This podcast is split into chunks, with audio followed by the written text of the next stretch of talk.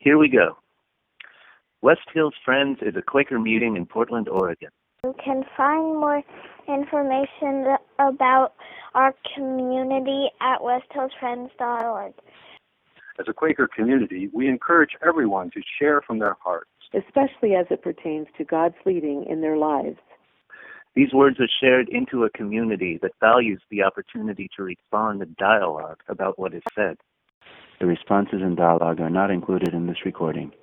The views expressed in this content are solely those of the original contributor and do not necessarily speak for the entire West Hills Friends community. Thank you for listening. Have a wonderful day. Thank you for listening. Have a wonderful day. Good morning, friends. Our scripture reading today is First Kings chapter nineteen, verses eleven through thirteen. Verse eleven. And then to Elijah God said, "Go out and stand on the mountain in the presence of God, for God is about to pass by." Then a great and powerful wind tore the mountains apart and shattered the rocks before God. But God was not in the wind. After the wind there was an earthquake, but God was not in the earthquake. After the earthquake, or after the earthquake came a fire, but God was not in the fire. And after the fire came a gentle whisper. Other translations refer to this in many ways.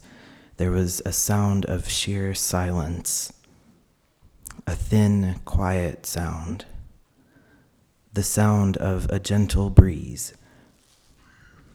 Elijah heard the still, small voice of God. And when Elijah heard it, he pulled his cloak over his face and went out and stood at the mouth of the cave. Then a voice said to him, "What are you doing here?" Will you pray with me? Spirit of God, thank you for being present here with us, even in a whisper. Thank you for your light within us and around us. Help us focus our attention on you. I ask that you open this passage in a way that confirms your truth within us. Teach us something new about your way. In Jesus' name, amen. When I named myself Elijah at seventeen years old, I didn't anticipate giving a message about Elijah. So it, it sounds like I'm speaking in third person, but I'm not. um, I wonder, do you ever think about God's voice? By the time Elijah reached the part of this story that we had just read about, he probably had an idea of how God would show up, what God's voice might sound like. He was scared for his life and he was exhausted. He was, as we say, burned out. Elijah was seeking respite and safety in a cave and seemed hopeful that he would hear from God.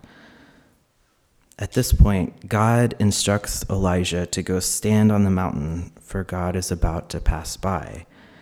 Now, four hundred years before, Moses had been asked to do the same thing. Moses stood on a mountain, and God appeared to him in an earthquake, wind, and fire. Moses was overwhelmed by God's presence. Elijah might have hoped for a recreation of that worship experience. I think sometimes we hope for the same thing. The wind begins to blow, mildly at first, but we can sense a storm brewing. Before long, the windstorm is knocking over trees and sending rocks down the side of the mountain. Debris flies overhead, and like Elijah, we take cover. In Hebrew and in Greek, the word for wind means the same as the word for breath. We need the context to understand the meaning. But sometimes we can experience God in a new way when we insert the opposite meaning. So I've heard it said that we can imagine the wind that parted the Red Sea so that the Israelites could cross over to find their liberation on the other side. We can imagine that wind as God's breath parting the waters. Or on the day of Pentecost, the wind that blew through the house was the same as Jesus breathing on the disciples just a few days before and saying to them, "Receive the Holy Spirit." But Elijah doesn't see it that way. And sometimes we don't either. Sometimes the wind is just the wind. And then the earth begins to quake, violently groaning under our feet. Maybe it's like the earthquake that tore the veil of the Holy of Holies, allowing each of us direct access to God. We brace ourselves in the doorways of our homes, our church buildings, our safe places. Elijah cowers in the cave, and still nothing. No sight or sound of God anywhere in our midst. Finally, the fire, flames roaring wildly, consuming everything in sight.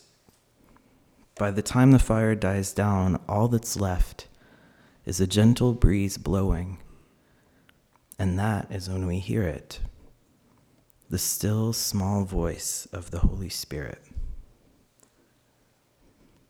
At Saint Peter's Basilica in Rome, there is something called the Holy Door.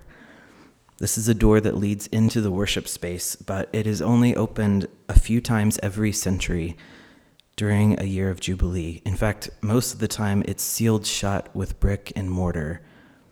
Within that mortar, masons place a zinc box that's filled with gold and silver and a key to the door. During the year of Jubilee, the Pope will ceremoniously begin the deconstruction process, tapping the door with a gold hammer three times. Hundreds of thousands of devoted Catholics travel from all around the world in order to pass through the door. Many collect pieces of the brick and rubble to carry home with them as sacred relics. We dwell within a tradition that encourages us to encounter God whenever and however we choose, rather than only encountering God when allowed by a pope or a priest. There is no brick and mortar in our open worship. But I wonder if we were only allowed to pass through the holy door of our heart into open worship on a few special occasions in our lifetime, how differently would we approach this opportunity for worship? It seems so easy to take for granted our access to God. It's often easy to take for granted the holiness of this moment. It is easy to ignore the wind. And sometimes it is just the wind. But sometimes we even miss the still small voice of God, the voice that beckons us closer. And because that voice is so accessible to us, I wonder if we often miss the message entirely. Like Elijah, we know what God's voice is going to sound like, right? We know what that voice will say. Sometimes we're wrong. Sometimes we don't know how God will show up or what God's voice will sound like or what God's message will be. But the good news is this: God is persistent. God's presence will take a new form as often as it takes to catch our attention. God is persistent, no matter what it takes. In Elijah's case, God sent three natural disasters, and then when that didn't work, God showed up in a whisper. And there is a unique beauty in that voice that sounds like a gentle breeze. You see, the whisper isn't just a lower volume, and it's not just used for dramatic effect. God's whisper is an invitation. In order to hear that still small voice of God, we have to draw closer. As James chapter four says, As we draw close to God, God draws closer to us. The Holy Spirit is beckoning us, inviting us into a deeper relationship, a more intimate encounter. God is here, waiting to be noticed, whatever it takes. What does the voice of God sound like to you? What might we be missing in worship? How might we respond to the invitation to draw closer?